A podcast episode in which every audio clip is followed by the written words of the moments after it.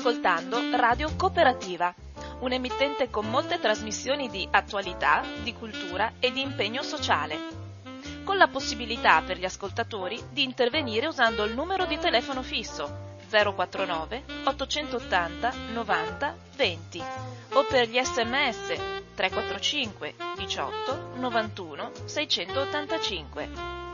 Nessuna interruzione pubblicitaria perché non dipende da alcuno sponsor commerciale. Radio Cooperativa si regge sul lavoro volontario di conduttori e amministratori e vive con la generosità di ascoltatori e soci che l'aiutano finanziariamente. Per farlo basta collegarsi al sito www.radiocooperativa.org che contiene tutto quello che può essere utile per sostenerla. Oppure si può usare il bollettino postale con il numero 120 82 301 intestato a Informazione e Cultura, via Antonio da Tempo 2 35 131 Padova. La frequenza principale è sui 92.7 MHz. Buon ascolto!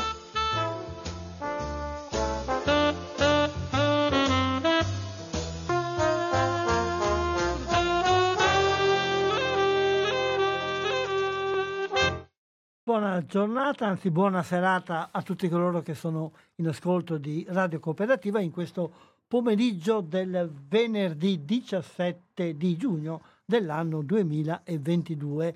Eh, il momento in cui va in onda, come capita ogni 15 giorni, la rubrica Cinema 2 condotta da Umberto che rinnova ancora il saluto e il ringraziamento a quelli che seguiranno questa puntata.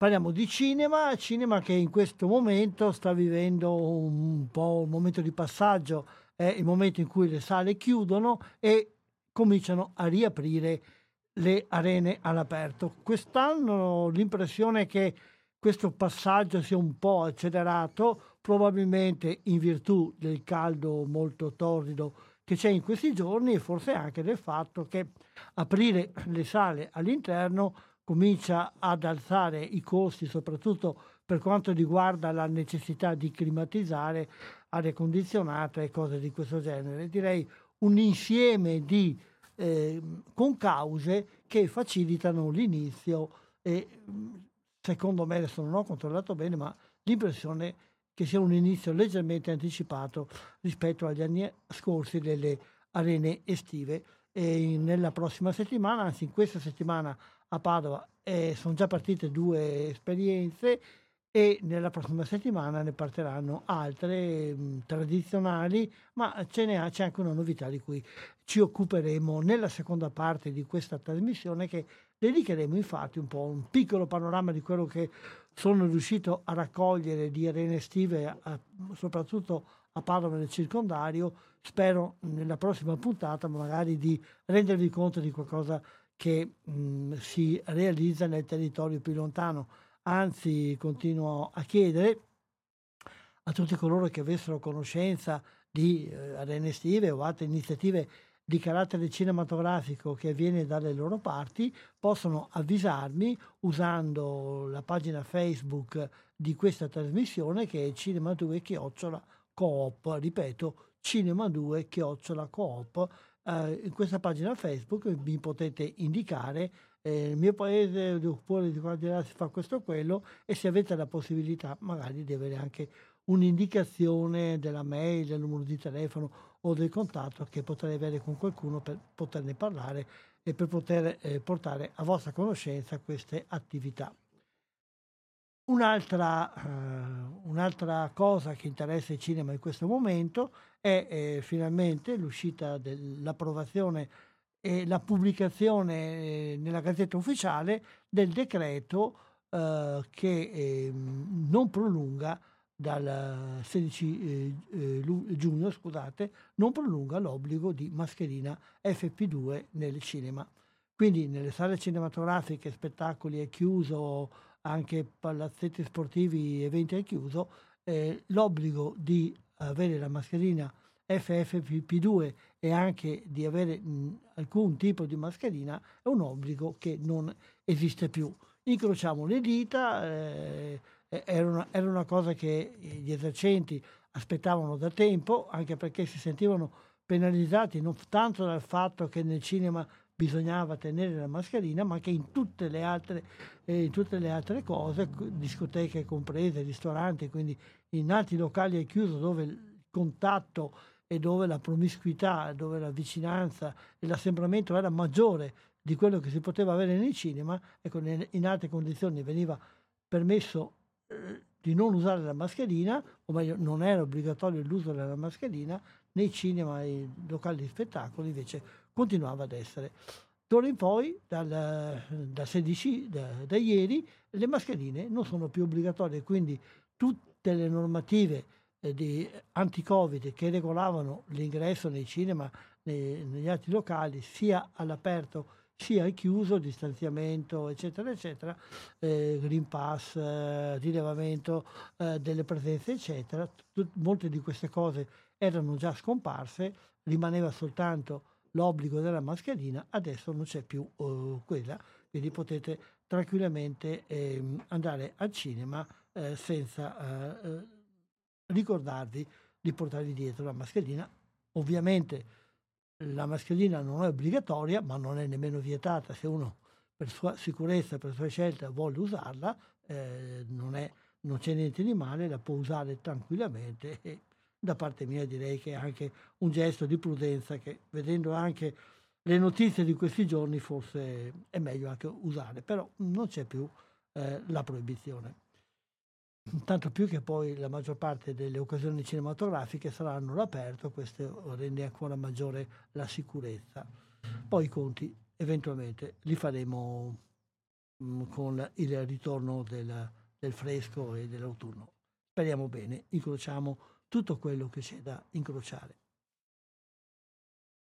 Partiamo invece, prima di parlare delle arene estive, partiamo un attimo da un, conto che avevo in sospeso con una giovane attrice, regista eh, di origini italiane, nata in, eh, in, un paesino della Romagna, poi emigrata in, in Londra, Stati Uniti, eccetera, per, per seguire la sua passione per il teatro, per la recitazione, poi anche per il cinema e la televisione e che alla fine eh, si è cimentata anche nella regia, è venuta a Padova un mesetto fa circa in un incontro organizzato dalla professoressa Farapolato dell'Università di Padova all'interno eh, di un progetto che cercava di approfondire il tema della memoria, dell'audiovisivo e, e della memoria.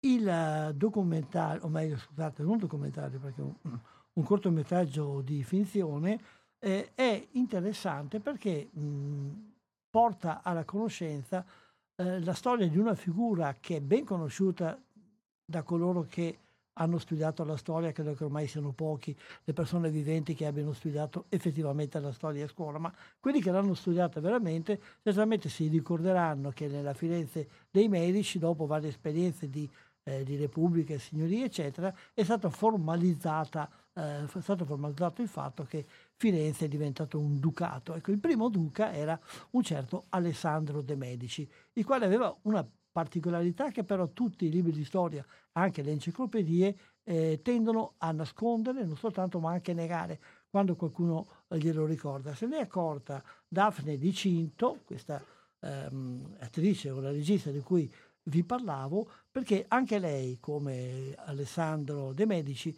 è uh, alla madre di origini africane, quindi anche lei, pur essendo nata italiana, come era anche Alessandro De Medici, pur essendo italianissimi, eh, lui anche di una grande famiglia, poi diventato anche duca del Ducato di Firenze, e pur essendo italiani erano, avevano la pelle colorata. E questo fa sì che tutti quanti eh, si domandino ma come può essere italiano uno che ha la pelle colorata? L'esperienza che mh, Daphne ha dovuto fare, ha dovuto affrontare parecchie volte nella sua vita e ha voluto fare questo documentario proprio anche per eh, far capire come eh, l'italianità è ha una dimensione molto più vasta di quella che noi ricordiamo, che sono italiani, italianissimi, eh, delle persone che noi facciamo fatica ad accettare come tali.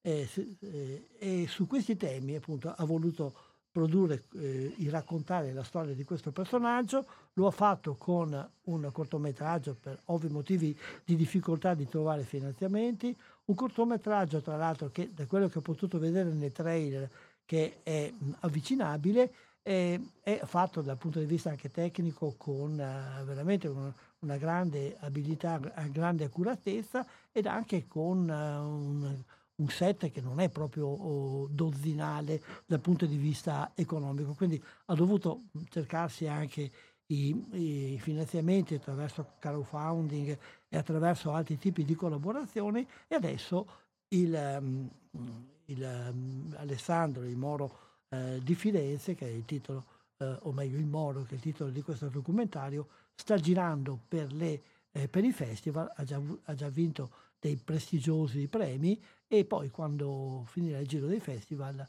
eh, come sentiremo, lo potremo vedere anche noi. Ma eh, passiamo la parola proprio a Daphne Di Cinto e sentiamo che ci parla un po' della sua esperienza e in particolare di questo suo documentario. Eh, questo due, cortometraggio, scusate, perché non è, come lei stessa sottolinea, non è un documentario, ma un cortometraggio di fiction. Siamo in contatto con Daphne Di Cinto. Eh, ciao Daphne, grazie di aver accettato questo nostro invito. Per avermi invitata.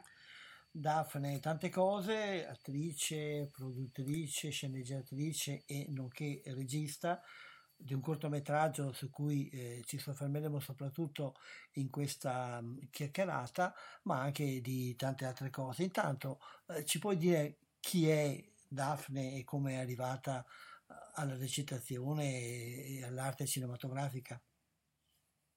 Eh, ma io sono una, una, ragazza di campagna, io sono cresciuta nella campagna romagnola e quindi quella parte di me c'è sempre, ci sarà sempre.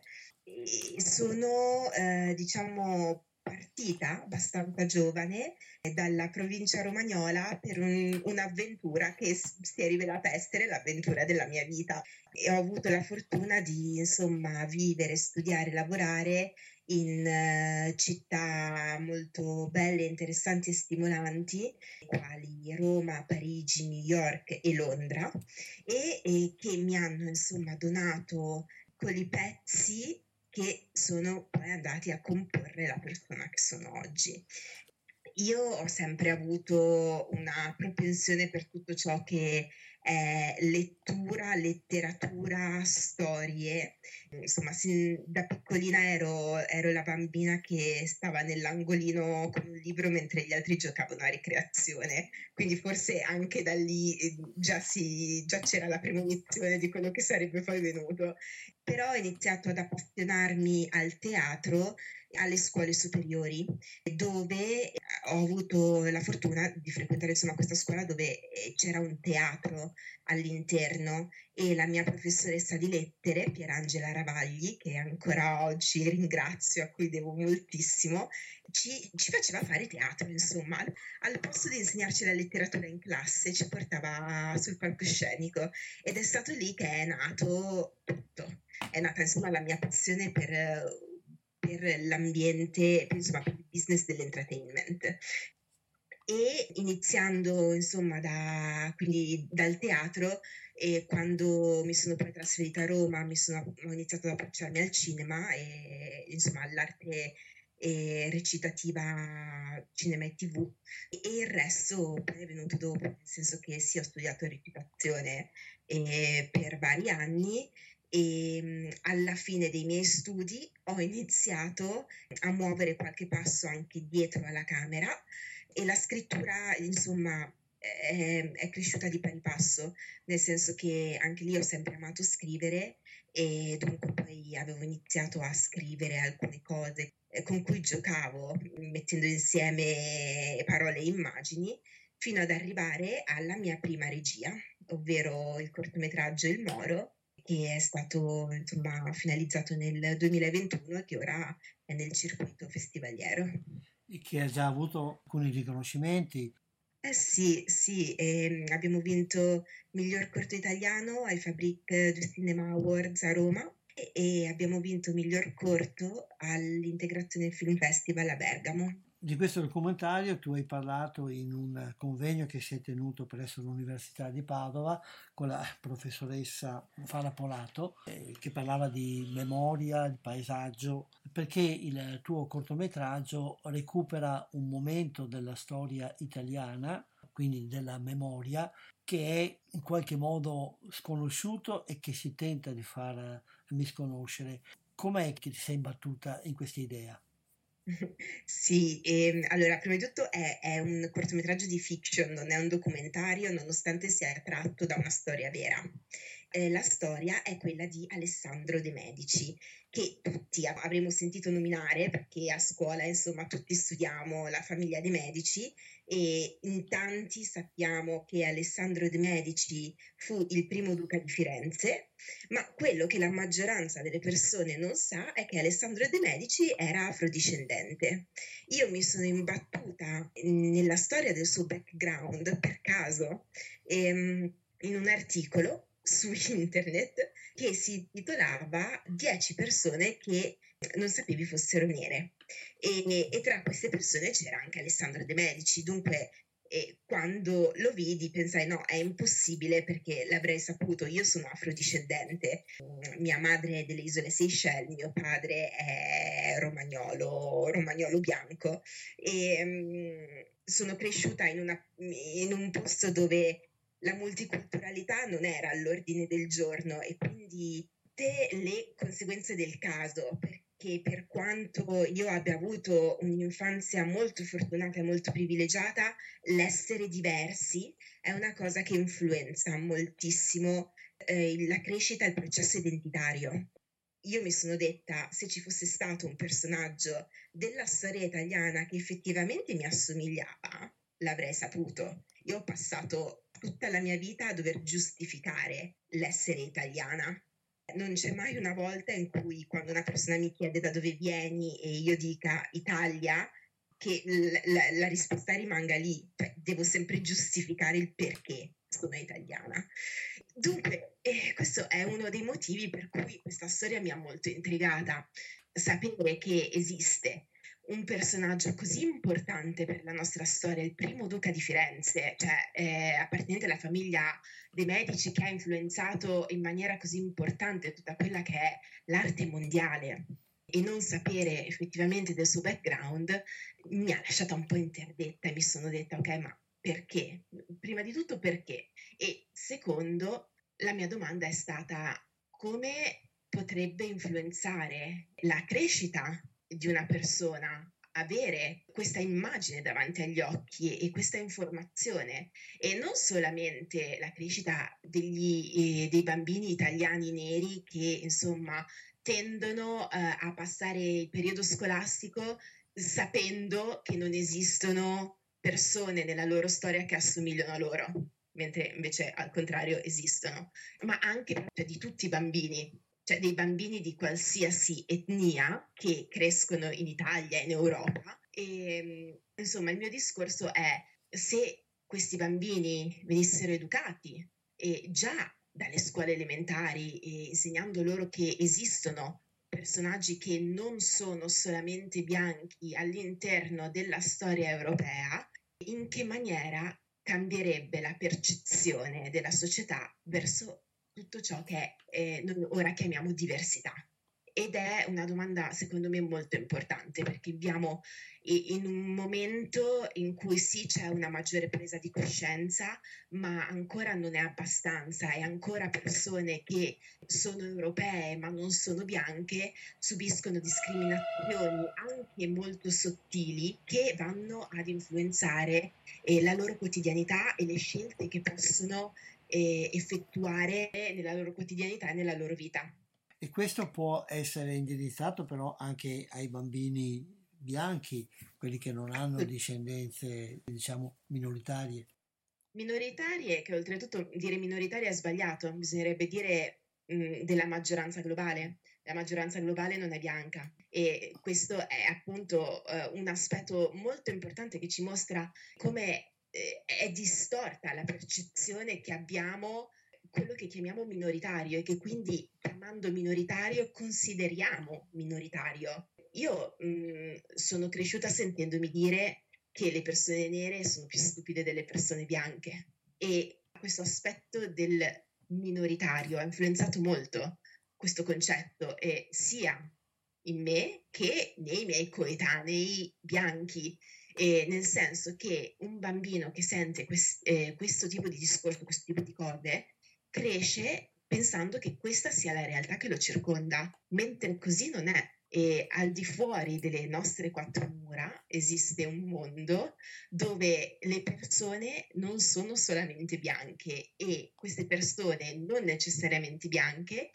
hanno cervelli molto importanti che hanno, eh, hanno portato al, um, a invenzioni e a scrittura, scritture di libri che ancora oggi eh, consultiamo e studiamo e, e insomma ad un'influenza culturale che è molto importante. Sì, forse questo ritorna sempre al solito discorso che abbiamo una visuale molto ristretta al perimetro che ci circonda e non teniamo conto che il mondo è un po' più vasto della punta del nostro naso. Eh, sì, eh, però mh, mm, secondo me c'è un aspetto ancora più interessante proprio dell'Italia. L'Italia storicamente è il paese de- degli incroci, degli incontri. In Italia si sono incrociate talmente tante etnie e l'italiano odierno è il prodotto di tutto questo. Infatti, se eh, scorrendo l'Italia dal nord al sud vediamo tutte le bellissime differenze di tratti e di colori che ci sono all'interno del nostro paese. E c'è questa concezione che l'Italia sia, insomma, e non, non, non, trovo nemmeno eh, la parola giusta e per mancanza mh, di parola giusta utilizzo la parola bianca, che l'Italia sia bianca, ma l'Italia effettivamente è mista ed è una cosa che notiamo in maniera molto palese e soprattutto nei paesi del sud dove vediamo persone con tratti che eh, riportano alle etnie africane. Il riccio dei capelli, gli zigomi alti, le, le bocche carnose. E io mi ricordo andare in vacanza in Puglia e in Sicilia e vedendo queste persone che non erano l'italiano del Trentino Alto Adige, insomma, eh, andando un attimino più a fondo, secondo me possiamo davvero riportare la nostra coscienza, quella che è, è stata eh, la storia del popolo italiano e quindi a onorare il fatto che in Italia, probabilmente più che in molti altri paesi europei, c'è questa bellissima multiculturalità che deriva dal passato, che non è solamente una cosa nuova. Vogliamo tornare ancora a Alessandro, perché anche lui, oltre al fatto di essere figlio di una eh, madre di discendenza africana, aveva anche un'altra particolarità che riguarda il padre. Sì, la, la storia di Alessandro è così interessante. Allora, il padre vero di Alessandro de' Medici era eh, Papa Clemente VII. Ora, questo è un aspetto molto di, ancora molto dibattuto perché ad Alessandro quando fu legittimato in famiglia Medici venne dato un altro padre, io lo chiamo il padre d'ufficio, che fu Lorenzo II, Lorenzo de' Medici il duca di Urbino. E Lorenzo de' Medici il duca di Urbino muore lasciando la famiglia Medici a corto di eredi maschi. Ed è per questo che eh, la famiglia dei medici deve andare a girarsi verso i figli illegittimi, tra cui c'è Alessandro. Lo storico, um, ora mi sfugge il nome, ma lo storico del Granducato di Toscana scrive appunto che Cosimo I gli confidò che Alessandro era eh, figlio di Papa Clemente VII, concepito quando eh, il Papa ancora non era diventato Papa. Dunque sì, questo è un altro gossip, se vogliamo, eh, appartenente alla storia di Alessandro de' Medici, che rende questo personaggio così interessante intriga- e intrigante. Anche se poi non ha fatto una gran bella fine. Purtroppo no, eh, muore giovanissimo, ucciso da un uh, distante cugino, Lorenzino De Medici, altro personaggio molto interessante che insomma eh, appunto lo assassina in nome eh, della Repubblica, in nome di ideali libertari che lui voleva incarnare, infatti lui amava definirsi il nuovo Bruto, e, riprendendo la storia romana, e si vantava di aver ucciso il tiranno. E adesso il cortometraggio, dicevi, sta facendo il giro per i festival, poi speriamo di poterlo vedere anche in occasioni normali, anche da noi. Però mm, mi sa che tu hai in mente di svolgere questo progetto in una maniera anche più ambiziosa.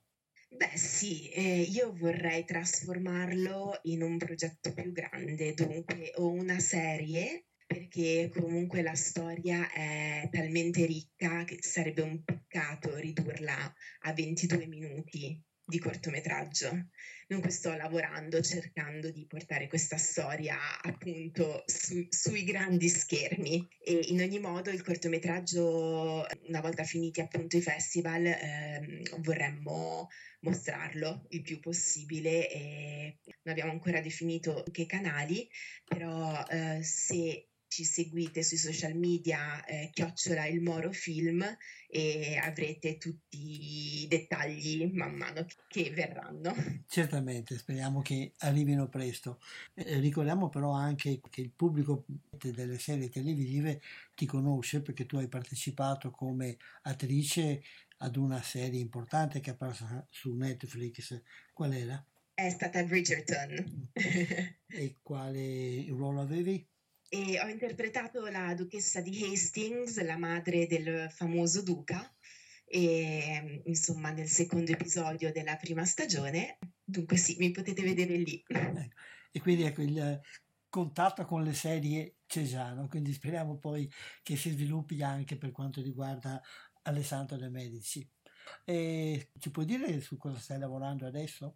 E oltre a insomma, portare il Moro ad essere un qualcosa di più grande, sto lavorando su una commedia e anche lì spero presto di poter, potervi dare qualche news e di portarla in, in una televisione vicino a voi.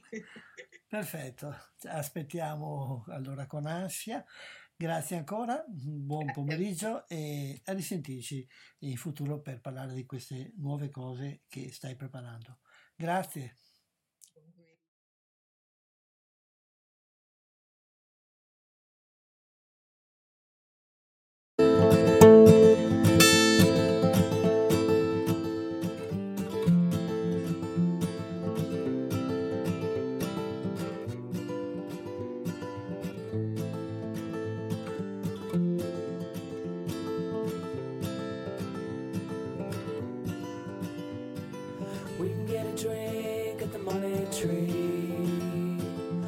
Come see me at UBG. Either way, it's okay.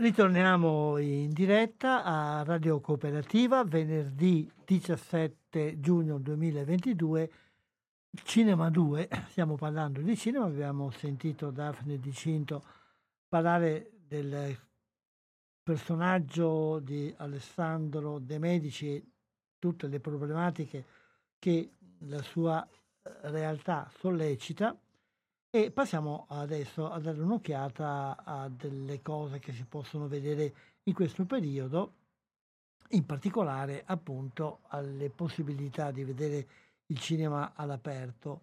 Eh, prima uh, di passare alle rassegne tradizionali o comunque quelle istituzionalizzate da parte di gestori eh, cinematografici, volevo segnalarvi un'occasione un po' particolare che è ospitata all'interno delle attività che l'Università di Padova sta promuovendo, sta realizzando eh, in tutto il corso di quest'anno per celebrare eh, l'ottocentesimo anniversario della nascita di questa prestigiosa università. All'interno del cortile eh, antico del Bo, il cortile principale, quello con le colonne, eh, su, due, su due piani, con tutti gli stemmi eh, colorati o scolpiti di studiosi, di personaggi importanti che hanno frequentato l'università, all'interno di questo prestigioso spazio eh, è stato inaugurato, eh, ha avuto l'anteprima la settimana scorsa, un originale film realizzato dal professor Dennis Brotto dell'Università di Padova che si intitola La forma della memoria, utilizzando alcuni eh, attori che interpretano dei personaggi che hanno resa famosa l'Università di Padova, il professor Brotto traccia, non diciamo una storia dell'università, ma mette in luce alcuni momenti chiave, alcuni personaggi chiave alcuni, eh, alcune di quelle realtà per cui l'Università di Padova è importante. Quindi è un, un, una memoria del, del, passato che però è già proiettata al presente ed anche verso il futuro di questa prestigiosa istituzione.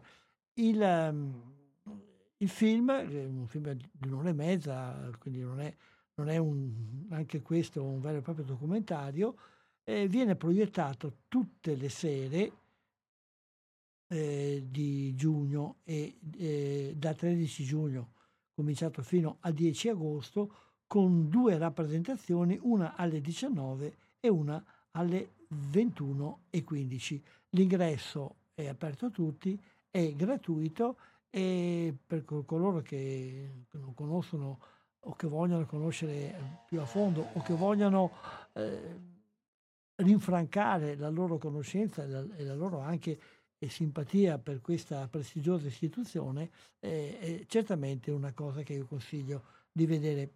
Ci eravamo sentiti anche col professor Brotto per cercare di, di studiare un momento in cui potevamo organizzare un'intervista, purtroppo per motivi di tempo, di suoi impegni, questo non è ancora stato possibile, spero di, poterlo, di potervela presentare nella prossima edizione di questa trasmissione fra 15 giorni. Mi pare che sia, se non erro, il primo eh, del mese di luglio, venerdì 15, comunque fra 15 giorni. È una, una ripassata appunto di personaggi famosi o anche meno famosi, una ripassata di quelle che sono state le emergenze dell'università dal punto di vista scientifico e anche dal punto di vista diciamo delle, eh, dell'ideologia, per usare una parola grossa che c'è sotto, eh, la, la, famosa frase eh, Universa Universis Patatina Libertas, la libertà eh, dell'Università di Padova che è eh, completa e aperta a tutti, che segnala appunto quella che è la logica fondamentale della scienza moderna che nasce proprio a Padova con Galileo Galilei, ecco la, la,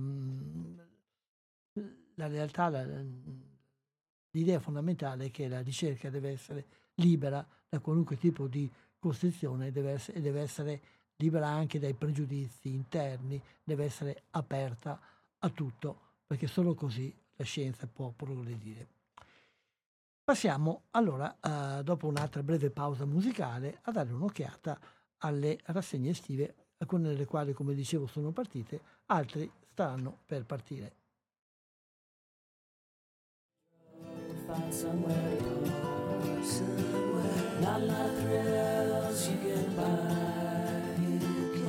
that's okay, cause in my mind, the air is fine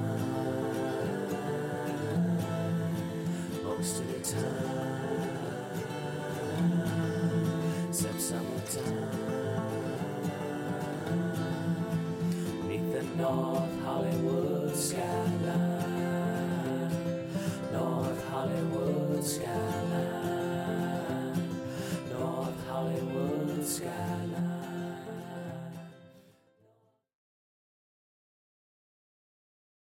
La prima delle manifestazioni estive all'aperto di Cinema Padova, che è già partita, è quella eh, più storica della città, è quella che eh, continua a portare il nome di Arena Romana, anche se ormai da alcuni anni non è più collocata all'interno dell'Arena Romana. Per i non padovani ricordo che l'Arena Romana è lo spazio dove ci sono i giardini davanti alla cappella degli Scrovegni si chiama Arena Romana perché è il resto della parte centrale dell'arena eh, costruita ai tempi dei Romani, di cui era dotata ogni città dell'impero e di cui era dotata quindi anche Padova.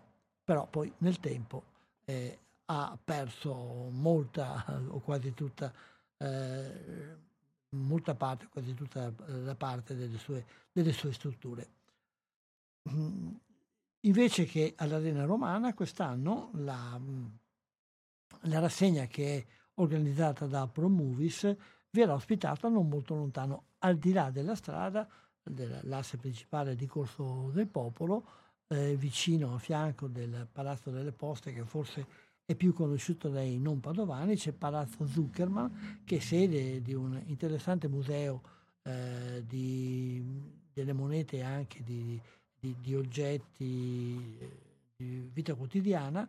E que, all'interno di, di, questo museo c'è un bello spazio all'aperto, un bel cortile anche prestigioso, prestigioso e decorato e all'interno di questo cortile eh, viene realizzata eh, la rassegna che continua a portare il nome di Arena Romana ma ormai non è più ospitata lì anche perché con eh, con il fatto che l'Arena Romana, eh, o meglio la Cappella degli Sloveni, è diventata un punto di forza di Padova, um, Urbus Picta, cioè patrimonio UNESCO, con la, eh, piazzare sedie, mm, schermo, eccetera, eh, a due passi dalla Cappella degli Sloveni era una cosa che non era più possibile fare. Però, eh, ripeto, siamo sempre all'aperto e siamo non molto lontani, forse anche leggermente più protetti perché il cortile interno è meno esposto al rumore delle macchine, delle ambulanze o di altre cose. Sentiamo comunque come ci racconta l'edizione di quest'anno l'organizzatore, presidente di Promovis, Gianni Vitale.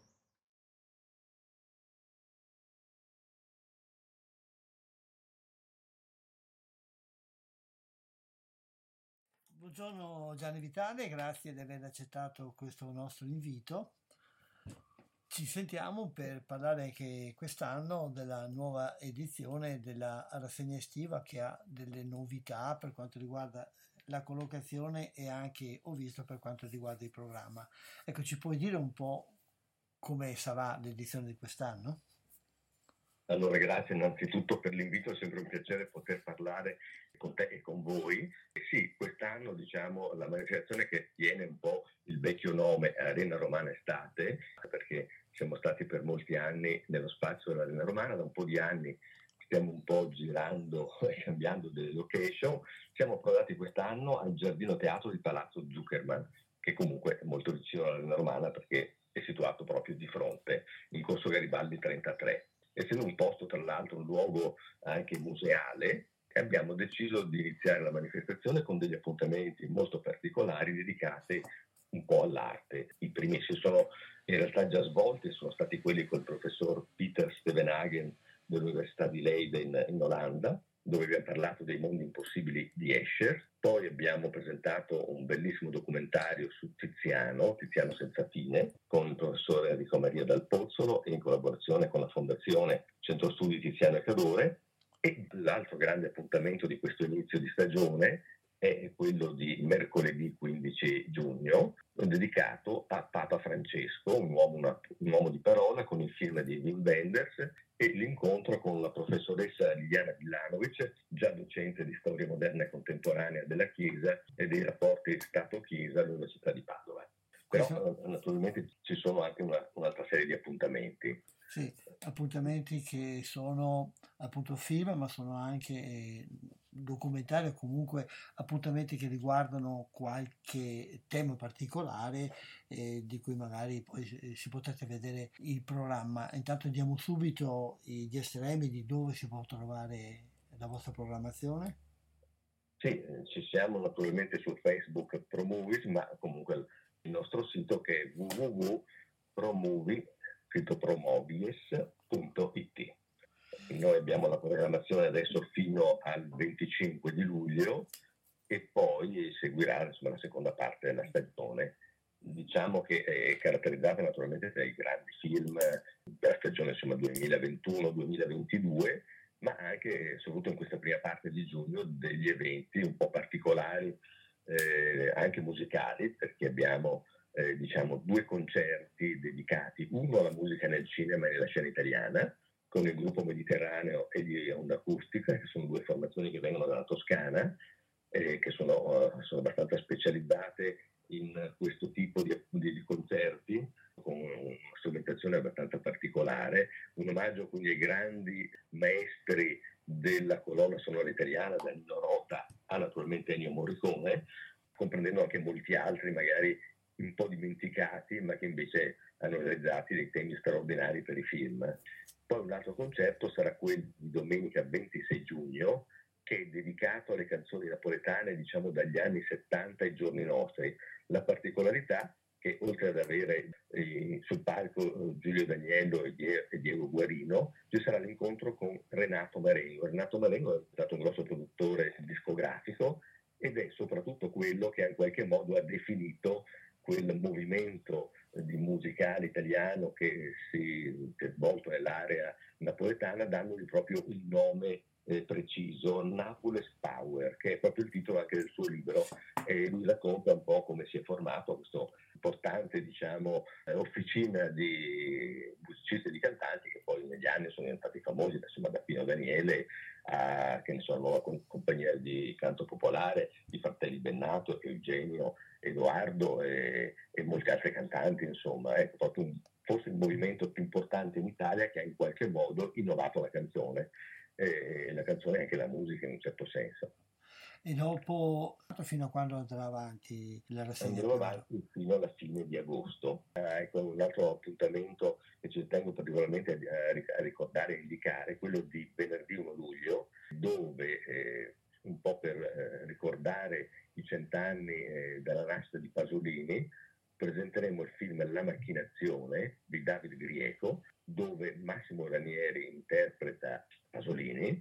Ci sarà però anche Davide Grieco, insomma, che racconterà di questo film che in realtà racconta l'ultimo periodo di vita di Pasolini e un po' eh, indaga eh, nel, eh, nel retroscena, insomma, negli, negli, come si potrebbe dire, nei lati oscuri del suo omicidio che, che probabilmente è legato a molte altre cose, insomma, non soltanto a come inizialmente è stato raccontato. Devo dire che Davide Grieco aveva proprio scritto su questo un libro che si intitolava La macchinazione eh, ultimi giorni di Pasolini in sostanza. Quindi Davide Grieco poi è un autore molto particolare, è stato assistente alla regia sia di Pasolini che di Bernardo Bertolucci, quindi insomma ci può raccontare molte cose su quella storia. Grazie, allora rimandiamo per tutte le informazioni all'indirizzo che hai già dato, grazie di questa presentazione, in bocca al lupo e ci risentiamo. Grazie. Grazie, Buona giornata. grazie, un caro saluto a tutti, arrivederci. You're playing hide and seek. I haven't seen you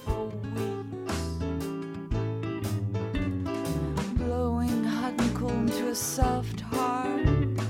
Watching a love life like some banker's chart. You think you have all the answers. None of my questions get heard. Passiamo ora ad un'altra rassegna che è già cominciata, questa è una cosa un po' più breve e particolare, ehm, non è mh, soltanto una rassegna di cinema all'aperto, ma fa parte di quella iniziativa che si chiama Interreligious, che propone con due edizioni, una verna- invernale e una estiva, incontri sul tema del- dell'incontro fra le religioni. E sentiamo mh, cosa ci dice eh, la sua organizzatrice Beatrice Di Stato per quanto riguarda l'edizione che sta ehm, svolgendosi in queste settimane a Padova.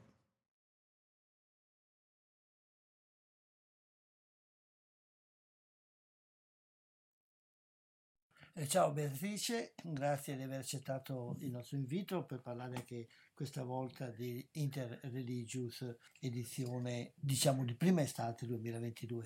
Sì, Qual è, buongiorno a tutti. qual è un po' la, la- la struttura di, di questa edizione? L'edizione Interreligious estate è di solo cinema. Siamo arrivati quest'anno alla sesta edizione de- dell'edizione estiva, mentre all'edizione invernale eh, è alla decima edizione. Quella estiva sono un po' meno perché abbiamo cominciato più tardi e anche non c'è stata eh, continuità per due anni a causa del Covid e non le avevamo fatte in modo continuativo. Interreligious estate è un tema genere legato un po' a delle riflessioni e degli approfondimenti che sono emersi durante quello invernale. Infatti quest'anno abbiamo edi- dedicato la- l'approfondimento di solo cinema al tema della felicità perché abbiamo visto che quest'inverno appunto che il tema era dell'economia nelle diverse religioni, cioè la visione economica nelle diverse religioni che in ogni eh, tradizione religiosa l'economia riguarda non solo un benessere materiale ma anche un benessere spirituale che è proprio quello più tipico diciamo religioso e quindi ecco eh, abbiamo deciso di completare un po' la prospettiva eh, cinematografica che già avevamo iniziato a febbraio con eh, un approfondimento sul tema della felicità. Cosa significa quindi un benessere spirituale dal punto di vista delle diverse religioni? Interreligious Estate si soffermerà in particolar modo, ieri sera abbiamo fatto il primo film su tre tradizioni. Ieri sera c'era la felicità nella tradizione buddista, eh, la settimana prossima, martedì 21, avremo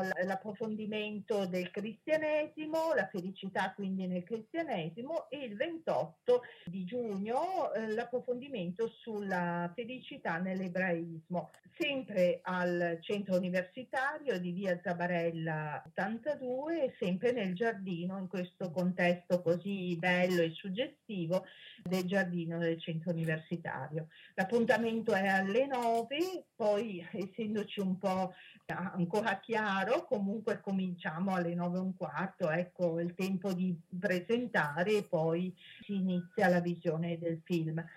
Quali sono i film in programma?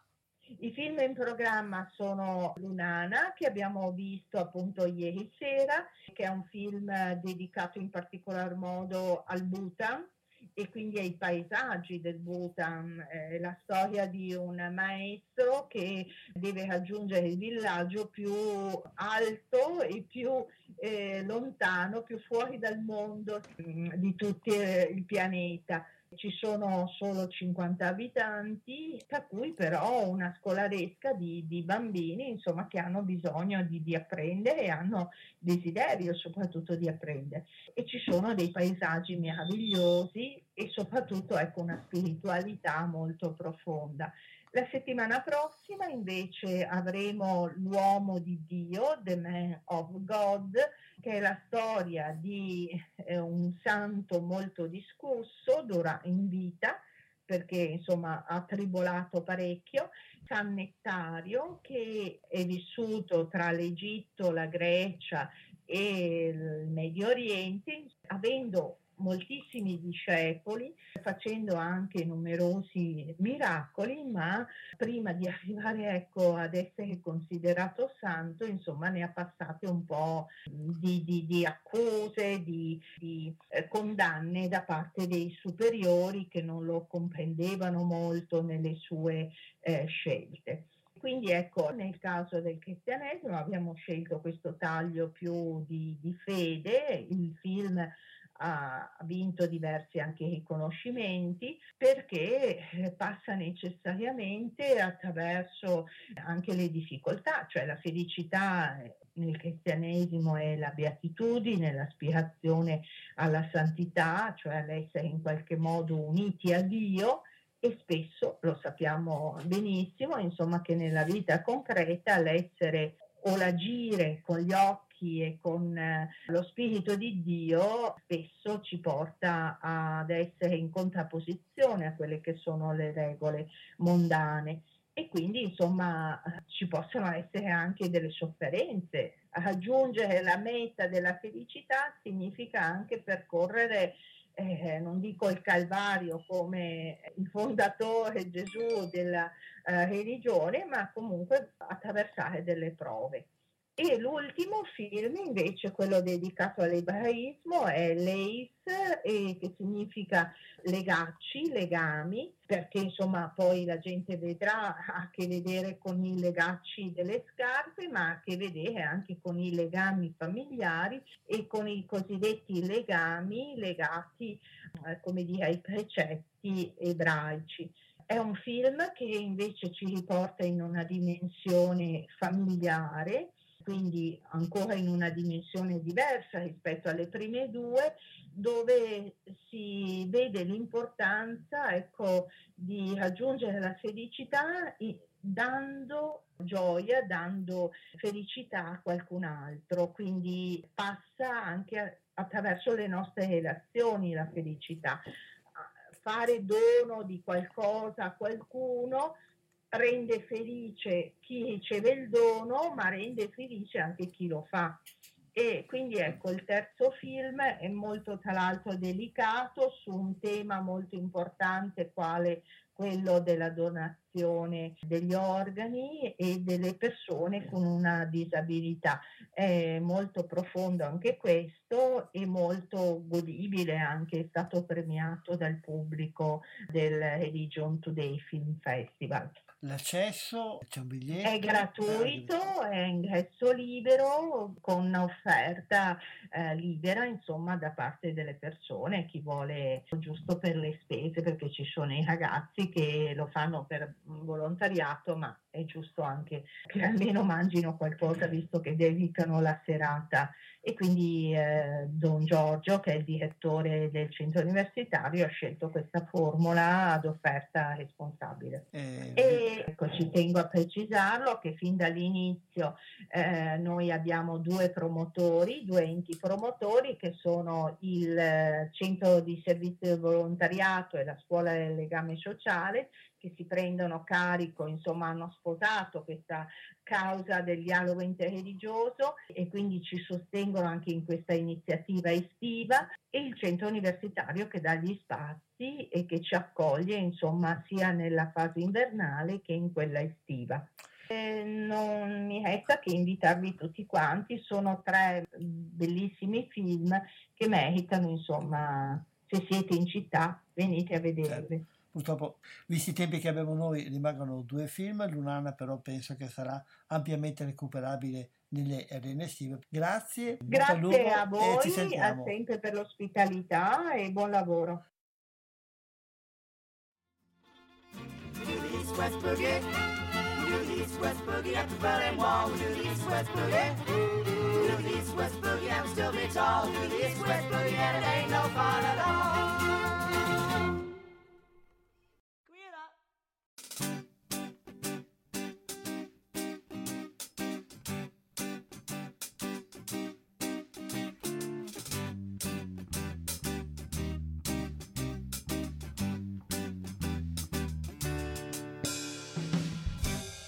Moi j'aime les filles en jupe et jeunes qui sortent à la fin de l'hiver J'aime voir le soleil.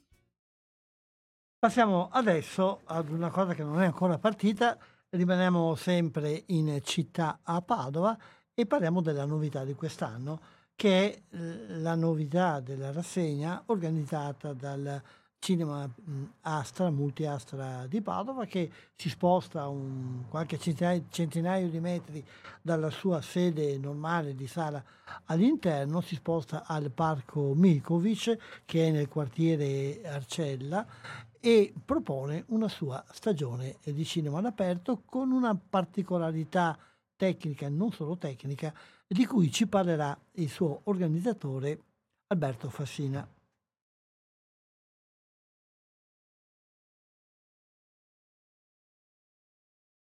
Grazie di aver accettato questo nostro invito. Grazie Umberto. State per cominciare allora questa avventura nuova per voi e anche per certe modalità di esecuzione dell'arena estiva presso Parco Milkovic all'interno del quadro di Arcella Bella. Ecco, quali sono un po' le coordinate di questa attività? Ma eh, le coordinate sono che l'idea è quella di fare due mesi abbondanti di cinema all'aperto, questa è la prima coordinata. L'idea è quella di cercare di recuperare un po' anche quel pubblico che magari durante proprio quel periodo dicembre, gennaio, febbraio, che sarebbe il periodo in cui insomma, il cinema pre-pandemia dava i migliori risultati, invece si è un po' perso quest'anno per uh, le ragioni che conosciamo tutti.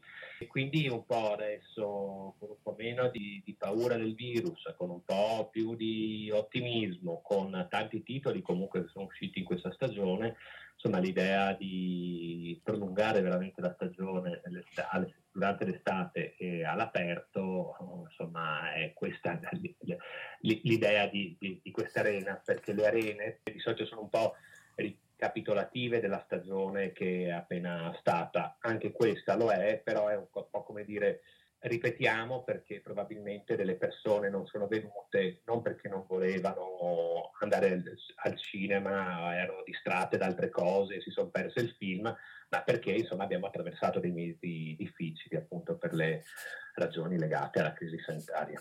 Quindi il giorno di partenza qual è? Quindi giovedì 23 giugno e poi per tutto luglio e tutto agosto e poi insomma valuteremo i primi giorni di settembre di fare qualche altra data magari per recuperare i film magari che sono stati penalizzati magari da una brutta giornata. Eh, tutte le sere oppure ci sono alcune sere alla settimana? Allora anche in questo caso tutte le sere, eh, tutte le sere o meglio eh, le prime due o tre settimane, adesso non ho il calendario sotto mano, terremo come giorno di chiusura il lunedì eh, faremo un piccolo esperimento di cinema classici, lunedì se, se non sbaglio il penultimo e l'ultimo, lunedì di, di, luglio faremo una serata dove proietteremo The Mood for Love e una dove proietteremo Mulholland Drive col prezzo speciale a 3 euro. Diciamo che se troviamo un pubblico che dà una buona risposta, magari ad agosto potrà essere dopo 7 giorni su 7, ecco, con la formula magari del lunedì con il cinema classico. Il prezzo del biglietto? Il prezzo del biglietto è 6 euro intero, 4,50 ridotto studenti, sono un po' i prezzi molto simili a quelli dell'Astra, quindi 4,50 euro per gli studenti, 6 euro l'intero e 5,50 perché per chi ha l'abbonamento anche del Porto Astra e per chi ha l'abbonamento dell'Astra invece lo può tranquillamente utilizzare e, e gli verranno scalati gli, gli ingressi. Insomma. Eh, c'è una logica nella scelta dei film, cioè ci sono delle giornate dedicate a un tipo di film o l'altro oppure... Mm, ma eh, in realtà sì, cioè, c'è, una, c'è, c'è, una, logica alla base ed è stata quella un po' ad esempio di farsi guidare perché abbiamo visto che è una cosa che il pubblico insomma, ci fa sempre più attenzione più che altro dalle durate dei film, quindi privilegiare i film più lunghi nel fine settimana dove si prevede che magari la gente non ha il problema del lavoro e il problema della durata dei film è anche questo un piccolo problema perché sono tendenzialmente sempre più lunghi, sempre di più sforano le due ore. Ricordiamo che l'arena comincia alle 21.30 per semplici ragioni di luce, capite bene che magari un martedì un film di due ore e mezza è un po', ci è sembrato più corretto farci guidare da questo tipo di indicazione pratica. Poi detto questo, poi invece la scelta dei film è una scelta che vuole un po' unire lo spirito dell'Astra, quindi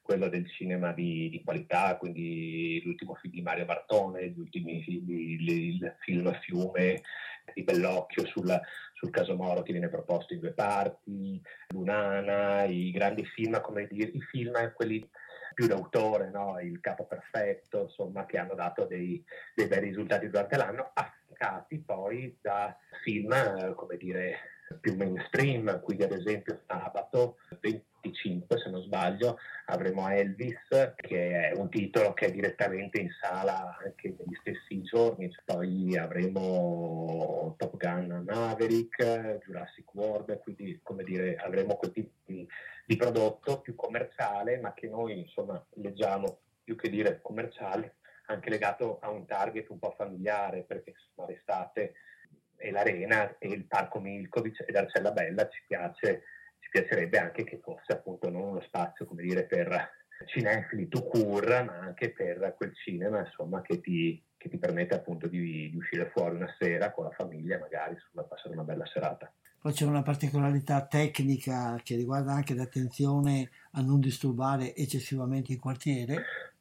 Sì, esatto. Allora, le proiezioni, c'è la modalità di ascolto del film non è la classica, quella con le casse diciamo dietro lo schermo, ma è il cosiddetto silent cinema, cioè con la cuffia e quindi verranno consegnate queste cuffie molto come dire, performanti, quindi non è come dire la cuffietta che trovi non so, nella confezione di patatine, ecco insomma una bella cuffia ti permette di ascoltare il film collegata via Bluetooth, insomma con una tecnologia apposita e diciamo che questa scelta ha diverse ragioni. Allora, la prima è proprio quella, l'idea di non disturbare il quartiere, nel senso che per fare un'arena o si va in un posto molto isolato e però il posto isolato a volte è fuori mano, a volte è il punto più difficile da raggiungere, oppure se si vuole stare in, de, in delle location eh, più vissute, insomma, c'è la possibilità che finito il film trovi qualcosa di aperto intorno.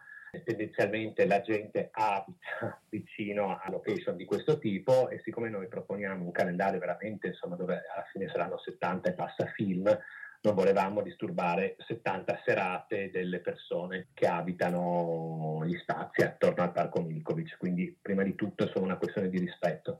Secondo anche un discorso legato al fatto che insomma è bello il cinema all'aperto perché è affascinante, di familiare, no? Però a volte questo tipo di, dire, di di mood, no? di sensazione, eh, a volte disturba la proiezione, cioè vai dal cinema all'aperto, sei fresco, c'è il filo d'aria, però magari c'è anche l'ambulanza che passa, la macchina della polizia, gli schiamazzi, i bambini, gente così.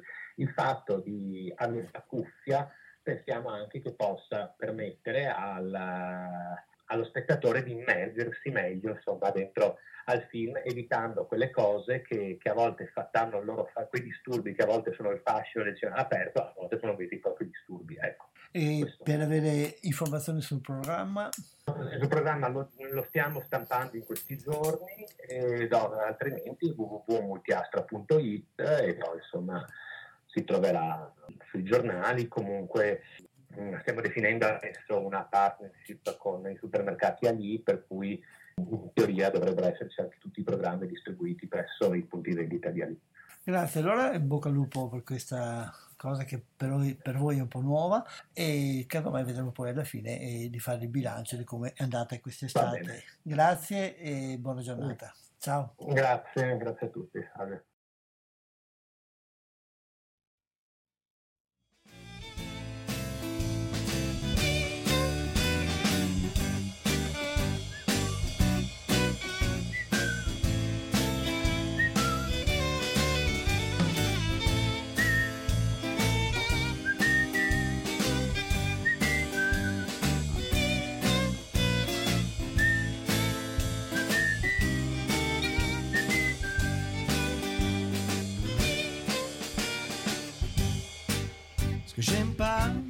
c'est me réveiller, revenir à la réalité. C'est lundi, il faut se lever, et tu n'es pas à mes côtés. C'était si bon d'imaginer.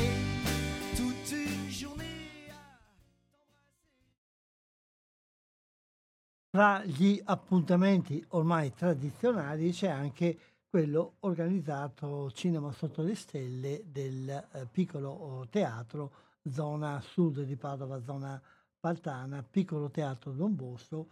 Ce ne parla eh, uno dei suoi organizzatori, Massimo Salatice.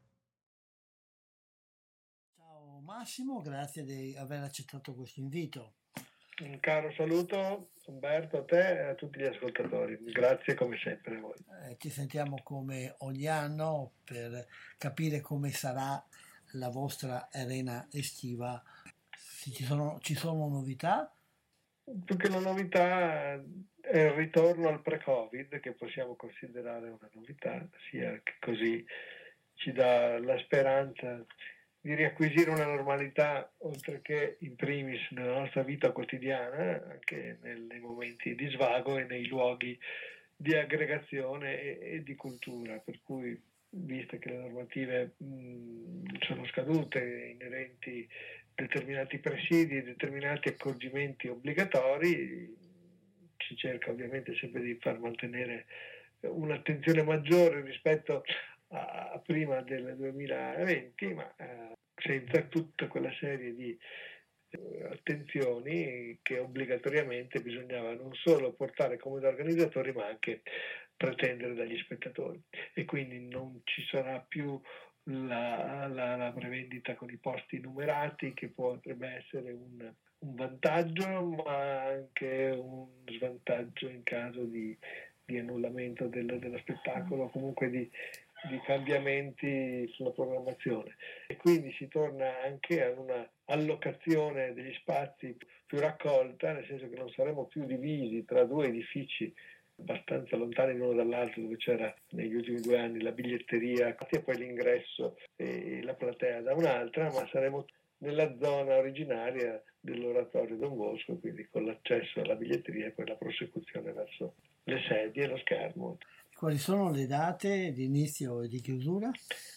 Si inizia giovedì 7 luglio, si termina domenica 28 agosto, vengono programmati il giovedì, il venerdì, il sabato e la domenica di tutte le settimane ricomprese in questo periodo. Per quanto riguarda il programma e le attività che vengono fatte, ci sono delle novità o lavorate più o meno? C'è qualche novità, nel senso che avremo tre titoli ad ingresso gratuito, anche con la collaborazione del Comune di Padova con il progetto Vivi il quartiere 2022, la zona della consulta 5A, che è quella che riguarda il sud-ovest, qui la zona del piccolo teatro, Paltana, Mandria, Alta Musegana.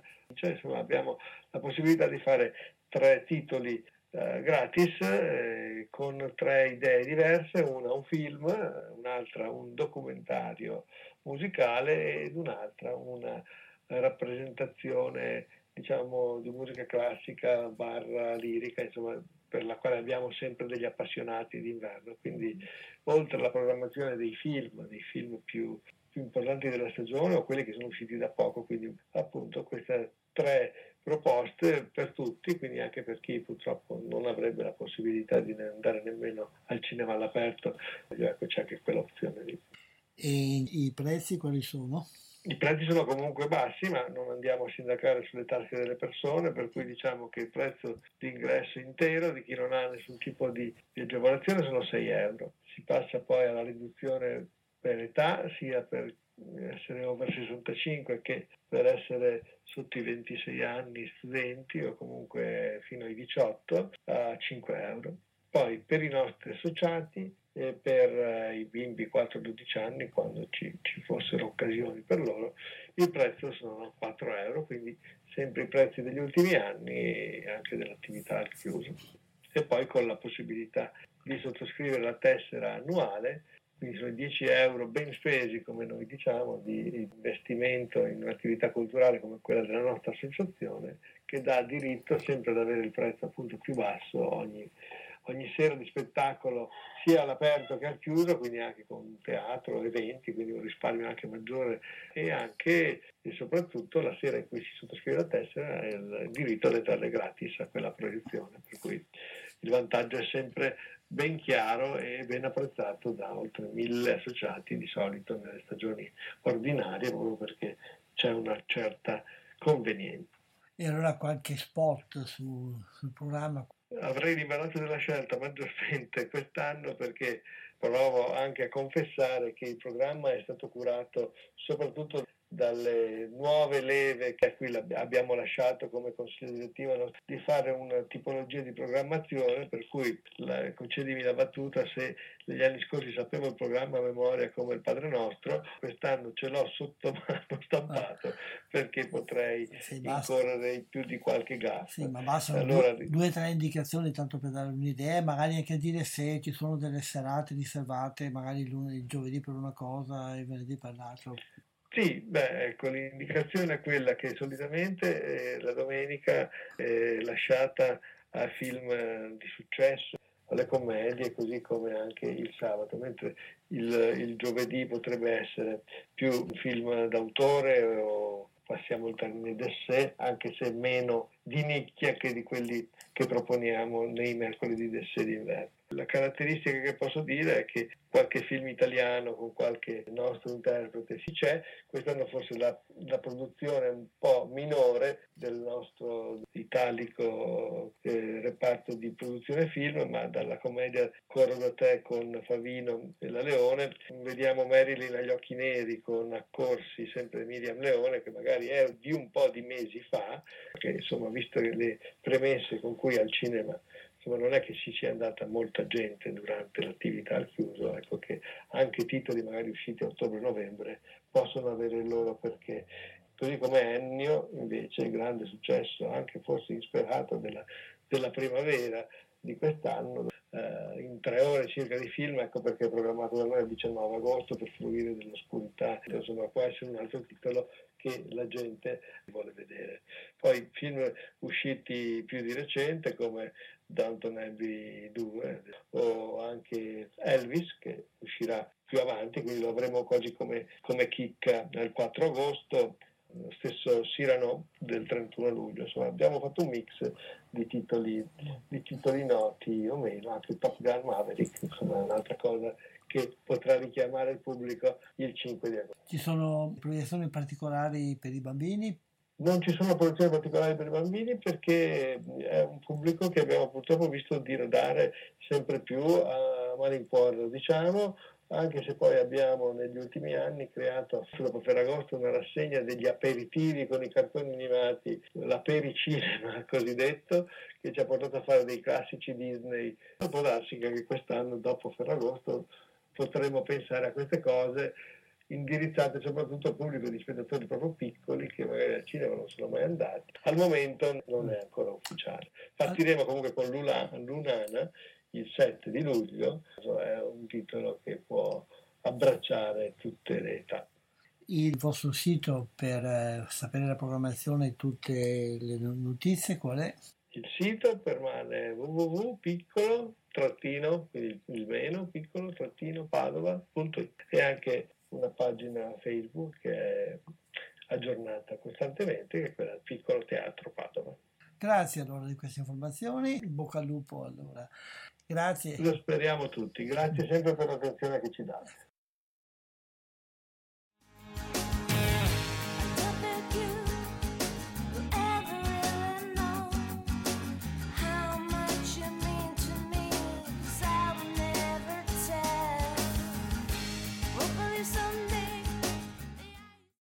Continuiamo con il panorama, eh, rimaniamo in città, eh, sulle cose tradizionali, oltre al cinema mh, del piccolo teatro, anche il Cinema Esperia, altra eh, sala della comunità, eh, farà una sua rassegna un po' più breve quest'anno, fra il 8 ehm, di eh, luglio e il 7 di agosto, tre serate alla settimana, venerdì, sabato, domenica, con un programma anche abbastanza un po' così estivo e con anche tre appuntamenti dedicati ai bambini, ma magari ne parleremo nella prossima mh, puntata. Invece non ci sarà quest'anno, è notizia certificata in questi giorni, non ci sarà quest'anno la tradizionale rassegna curata dal Cinema Lux nei giardini del Collegio Barbarigo. Eh, la notizia circolava, ehm, ho sentito il curatore eh, che mi ha confermato ed è, di questi giorni appare anche in, nel, nel, sito, nelle pagine Facebook del Cinema Lux, eh, l'annuncio che eh, la rassegna estiva quest'anno non ci sarà. ci sarà invece la notizia proprio di qualche ora fa, perché era in dubbio per motivi eh, legati come sempre alla collocazione ehm, di questa rassegna, ci sarà invece confermata e partirà anche fra poco, il 28 di giugno, la rassegna curata da, eh, dal CUC, cioè Cinema 1 Estate. Si riparte il 28 giugno con una proiezione gratuita di un classico del, della storia del cinema, anzi gli organizzatori sollecitano se volete partecipare a un concorso attraverso la pagina Facebook per dire quale secondo voi il eh, film di apertura che sarà scelto quest'anno. Eh, per ora eh, l'annuncio è soltanto del fatto che si farà e che partirà il 28 di giugno, nei prossimi giorni ne sapremo di più, quindi magari se possibile nella prossima puntata eh, di questa trasmissione eh, potremo vedere se riusciamo a sentire eh, uno degli organizzatori che ci parli eh, più approfonditamente di questa rassegna che si tiene come sempre ai giardini della Rotonda era in ballo, come sempre capita negli ultimi anni, del fatto che questi giardini sono um, sottoposti ad una forte serie di lavori di eh, ristrutturazione. Il comune ha deciso di posticipare alla fine dell'estate eh, il termine di questi lavori e quindi la rassegna si può fare. Ehm, passiamo adesso ad un'altra cosa che è sempre all'interno del centro della città ed è non una rassegna ma un concorso eh, di cortometraggi da girare in pochi giorni e Padova Ciac e, e ce, lo, ce la illustra questa iniziativa il presidente dell'associazione Pluriarte che la organizza. che è fra i responsabili dell'organizzazione di Padova Ciac. Eh, grazie intanto di aver accettato questo invito e buona giornata. Grazie a te. Padova Ciacca, ne abbiamo già parlato altre volte, ma magari ricordiamo di cosa si tratta e quando è e quali sono le novità dell'edizione di quest'anno. Certo, allora Padova Ciacca è un concorso che è nato, ormai siamo alla settima edizione, ehm, che è un concorso che nasce per la valorizzazione dei quartieri della città di Padova. Sostanzialmente è un concorso rivolto a qualsiasi persona che abbia piacere di realizzare un video, non necessariamente un professionista, ci sono persone negli anni che ne hanno realizzato cortometraggi anche con un semplice cellulare, però bisogna rispettare determinate regole. Le regole sono che bisogna uh, fare il cortometraggio all'interno di sette giorni, eh, il video deve durare sette minuti e bisogna rispettare determinati eh, indizi che vengono estratti eh, il giorno della cosiddetta starting line che nella fattispecie è stata eh, è avvenuto ieri, ieri pomeriggio al parco Prandina. Questi elementi che vengono estratti cosa sono? Sono un argomento che sarà il tema del cortometraggio, una famosa scena di un film che dovrà essere interamente riprodotta e un particolare della città di Padova che dovrà comparire nel cortometraggio obbligatoriamente. E quest'anno grandissime eh, sorprese perché per la prima volta abbiamo un, premio, un primo premio di 1000 euro in denaro. Poi ci sarà un premio che viene stabilito da una giuria esperta che, quest'anno è costituita da Rebecca Basso che è della Emera Film, Elianda Cazzorla che è una giornalista pubblicista ed Ezio Leoni. Poi ci sarà un premio Pluriart che è di 500 euro in noleggio attrezzatura eh, audio-video che viene stabilito da Pluriart, che è l'associazione di cui io sono il presidente, che è l'ideatrice e organizzatrice del concorso. E ulteriore novità di quest'anno è il premio miglior attore Gaetano Rampin e miglior attrice Gaetano Rampin, dedicato a Gaetano Rampin che è scomparso purtroppo l'anno scorso e che è stato tra l'altro uno dei fondatori dell'associazione culturale Pluriart e quindi l'edizione è cominciata. Quanti iscritti ci sono? Allora, ci sono 18 truppe iscritte, eh, hanno iniziato già a girare per la città, perché probabilmente troverete qualche ragazzo e ragazza in giro con la loro telecamera a girare all'interno dei vari quartieri. Le parti della città e le scene di film sono uguali per tutti o cambiano per ogni troupe? No, diciamo che le troupe devono obbligatoriamente rispettare determinati temi estratti, diciamo che gli elementi della gara di quest'anno sono eh, Padova innovativa, qui dovranno tutti realizzare un cortometraggio che abbia come tema Padova innovativa, poi un'altra uh, obbligatorietà che hanno tutte le truppe in comune è di almeno una ripresa effettuata nel giardino di cristallo al Parco Europa di Via Venezia, quartiere 3, e poi tutti quanti devono recitare, o anche come voce fuori campo, una famosa scena di un film che quest'anno è la scena del film Santa Maradona del 2001 del, per la regia di Marco Ponti ed è una famosa scena dell'attore Libero De Rienzo. Eh, la frase particolare è io non fumo perché al cinema non si può fumare e non potrei mai vedere un film senza fumare se fumate, quindi non fumo. Questa è la frase che dovranno tutti recitare. Per il resto ognuno ha scelto il suo quartiere dove, dove ambientare il cortometraggio e, e, quest'anno forse per la prima volta, vado un po' a memoria, sono stati coperti tutti i quartieri di Padova, quindi dall'1 al 6. E questa scelta delle due cose che dicevi, cioè la Padova innovativa e il, l'obbligo di girare entro il Parco Europa, per quali motivi sono, sono stati scelti? Ma no, sono stati estratti. Diciamo che noi ogni anno scegliamo degli elementi caratteristici dei, della città e quest'anno è stato estratto. Erano tre gli elementi che sono stati estratti, poteva uscire o il giardino di cristallo appunto che è uscito, oppure il playground Kobe Bryant all'Arcello, il campo di pallacanestro, oppure l'altro particolare era eh, le chiuse di Terra Negra. È stato estratto il parco, il parco Europa, quindi bisogna, cioè più che altro il giardino di cristallo, quindi le truppe dovranno in qualche modo fare una ripresa anche di qualche secondo là nel giardino di cristallo. Quando si chiude eh, la possibilità di lavoro per queste truppe? Loro hanno iniziato ieri a scrivere il cortometraggio dove devono concludere tra sceneggiatura, girato e montaggio il 22, il 22 giugno consegneranno i filmati entro le ore 20 e 30 al Parco Brandì. E poi la finale, la proclamazione dei risultati poi, ci sarà? Poi ci saranno, certo, poi ci saranno le, le premiazioni finali e le ripre eh, verranno fatte il nelle giornate del 14, 15 e 16 di luglio, in particolare il 16 di luglio che è il sabato verranno fatte le, le, le premiazioni. E dove? Al Parco Prandina. Ci sarà la possibilità, immagino, di accesso anche per il pubblico?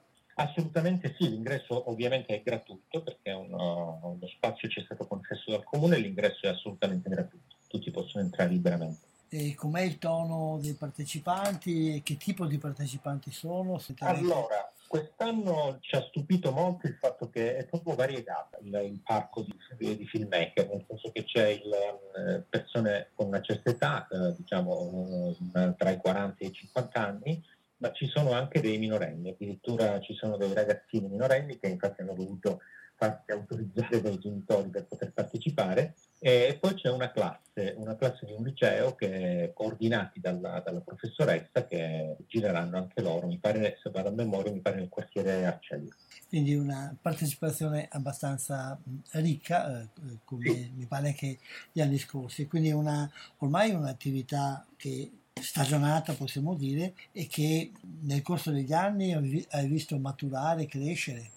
Certo, assolutamente, infatti siamo molto soddisfatti di, di, di, come sta andando negli anni proprio perché siamo riusciti addirittura a, a, non fermarci neanche durante la pandemia, perché durante la pandemia addirittura grazie ai nostri sponsor siamo riusciti a farlo online eh, tutto quanto il, il, il, il concorso, quindi siamo, siamo, molto contenti e vediamo che cresce sempre di più e spesso ci, ci chiamano per dirci ma non vediamo l'ora che, che ci sia la prossima edizione altre attività che bollono nella pentola di PluriArt? Ce ne sono tante che bollono nella pentola, una, gran, una grossa a cui teniamo particolarmente è che sarà una, la realizzazione di un cortometraggio contro la violenza sulle donne che gireremo a settembre, il 14, 15, 16 e 17 di settembre nella città di Venezia, eh, che ha avuto il patrocinio della città di Venezia, ha avuto il supporto della Veneto Film Commission e quindi siamo molto contenti di, questo, di questa cosa che andremo a fare, soprattutto per il tema molto importante contro la violenza sulle. Certo, e purtroppo sempre attuale. Purtroppo. Bocca al lupo allora per tutte queste attività, anche in particolare per il concorso che si sta attuando. Grazie, Grazie. Di, questa, di queste chiacchierate, ci sentiamo in futuro per le altre cose. Grazie Radio Cooperativa come sempre, grazie. Grazie, ciao. Ciao, ciao. E facciamo un salto in questi pochi minuti che ci rimangono ormai prima della fine della trasmissione, eh, fuori, Pad- fuori dalla città di Padova, rimaniamo in bilico fra Padova ed altre province perché è già cominciato in questi giorni, è cominciato il 15 di giugno e finirà il 3 di luglio, eh, l'Eugania Film Festival. Anche questo altro prestigioso festival, eh, uno dei più prestigiosi della- all'interno della provincia di Padova, eh, che raccoglie una serie di manifestazioni non soltanto cinematografico, ma anche propone, oltre che la visione di film, incontri e, e varie altre attività di carattere culturale più o meno legate direttamente al cinema, anche la conoscenza di luoghi eh, di, di grande valore artistico oppure paesaggistico della zona dei Colli Ugani e quest'anno anche della zona dei Colli Iberici e sono coinvolti, so, le- la cava di Montecroce a Battaglia Terme, eh, l'abbazia di Santa Maria delle Carceri a Carceri, i giardini di Villa Contarena ad est, Villa Duodo, Villa Pisani, Cava dell'Amore Monselice, poi c'è Montegrotto Terme e anche due paesi eh, della zona dei Colli Iberici, eh, Tovale di, di Villaga e Villa Bazzana di Arcugnano. Le informazioni le potete trovare nel sito di Eugania Film Festival e anche nelle sue pagine Facebook. Vi segnalo che in questi giorni, a partire da eh, questa sera, se non sbaglio, eh, sì, a partire da questa sera eh, alle 19.30, quindi sta partendo proprio in questo momento, eh, ci sono tre giorni di attività che sono collocate ad est.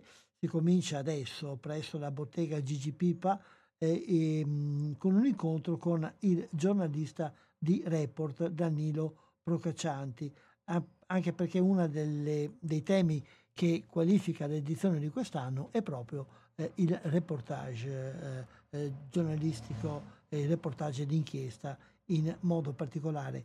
Alle 21 sempre eh, ad est presso i giardini eh, un- proiezione appunto di un reportage di Pietro Meccarozzi, Maremma Felix, premio Morione 2021.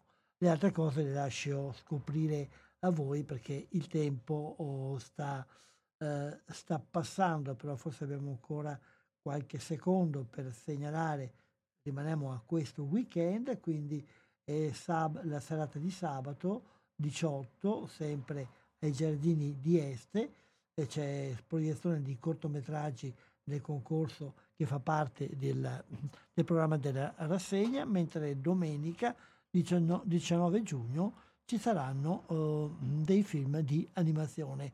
Dalle 21.30 eh, saranno presentate sette opere in concorso, eh, in concorso internazionale.